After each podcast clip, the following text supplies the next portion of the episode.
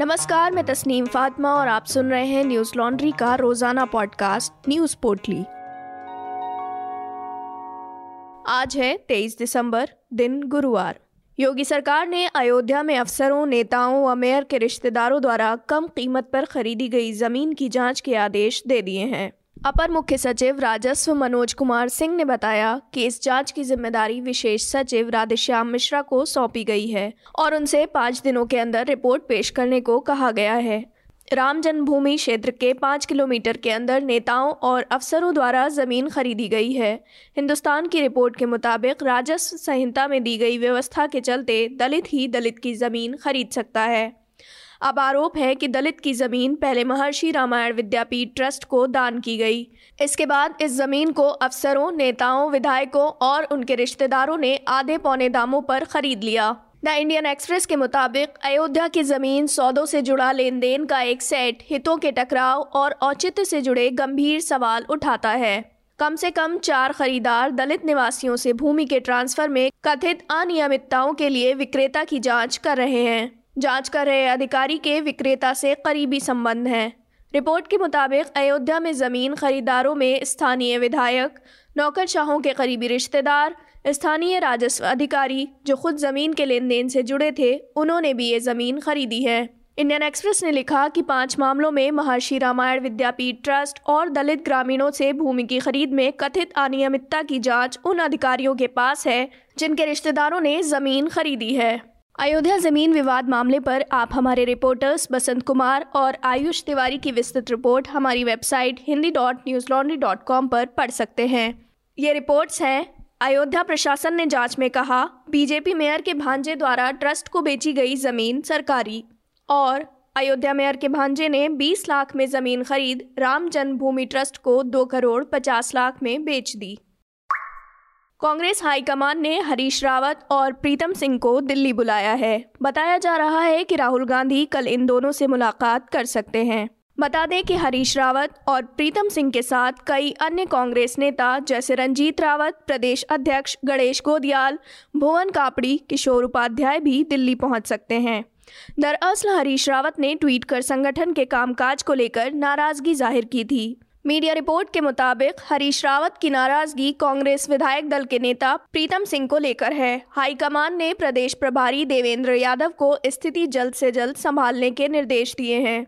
बता दें कि हरीश रावत ने पार्टी के काम करने के तरीके पर दुख जताते हुए ट्वीट किया, जिस समुद्र में तैरना है, वहाँ सत्ता ने कई मगरमच्छ छोड़ रखे हैं। जिनके आदेश पर तैरना है, उनके नुमाइंदे मेरे हाथ पैर बाँध रहे हैं। मन में बहुत बार विचार आ रहा है कि हरीश रावत अब बहुत हो गया, बहुत तैर लिए, अब विश्राम का समय है। वहीं पंजाब के पूर्व मुख्यमंत्री कैप्टन अमरिंदर सिंह ने हरीश रावत के ट्वीट का जवाब देते हुए रीट्वीट कर लिखा, आप जो बोते हैं, वही काटते हैं। हरीश रावत जी, आपको भविष्य के उद्यमों के लिए शुभकामनाएँ।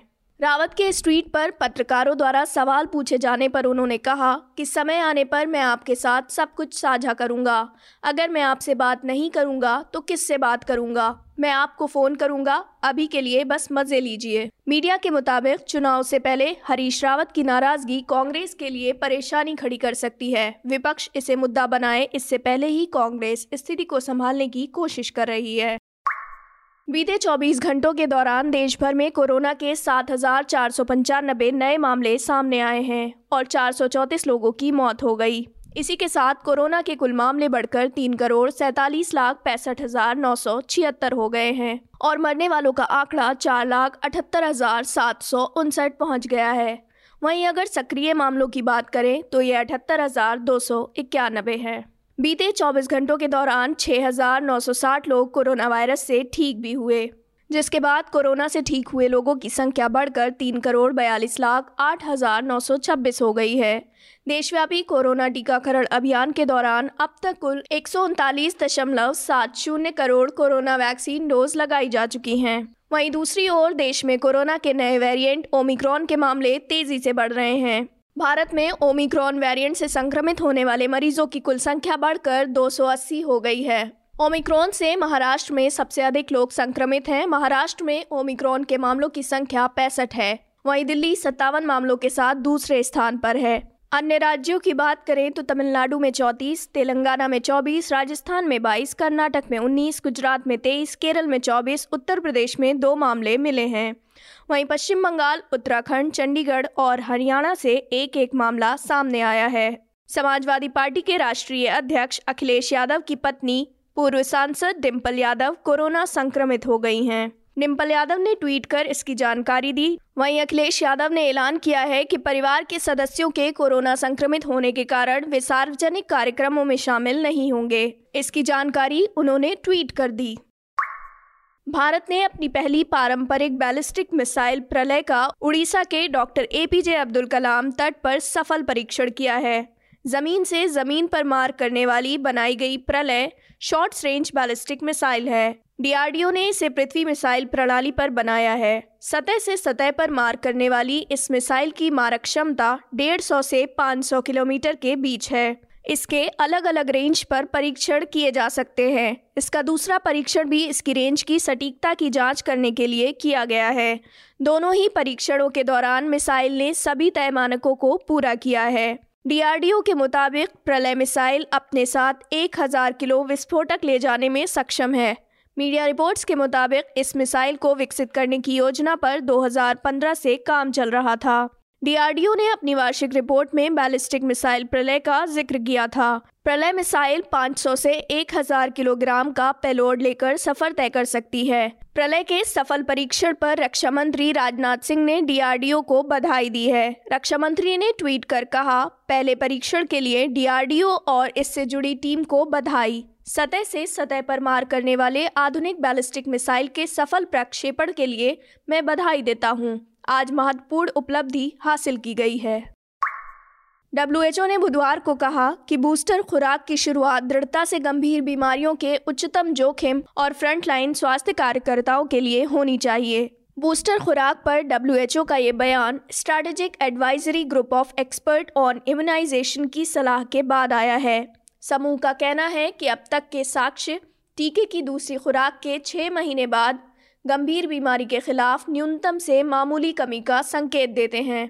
चार अक्टूबर को सेज ने कहा था कि बूस्टर खुराक की शुरुआत को सबसे बड़ी ज़रूरत वाले जनसंख्या समूह पर लक्षित किया जाना चाहिए। उन्होंने ये भी कहा कि बूस्टर खुराक के साक्ष्य पर विचार विमर्श करने की आवश्यकता है। अपने अंतरिम बयान में सेज ने इस बात पर भी प्रकाश डाला कि उच्च जोखिम वाली आबादी में गंभीर बीमारी से सुरक्षा में गिरावट बूस्टर टीकाकरण के लक्षित उपयोग की मांग करती है। सेज के मुताबिक 50 से अधिक उम्र के वयस्कों में गंभीर बीमारी के खिलाफ टीके की प्रभावशीलता में लगभग 10 फ़ीसदी की कमी आई है।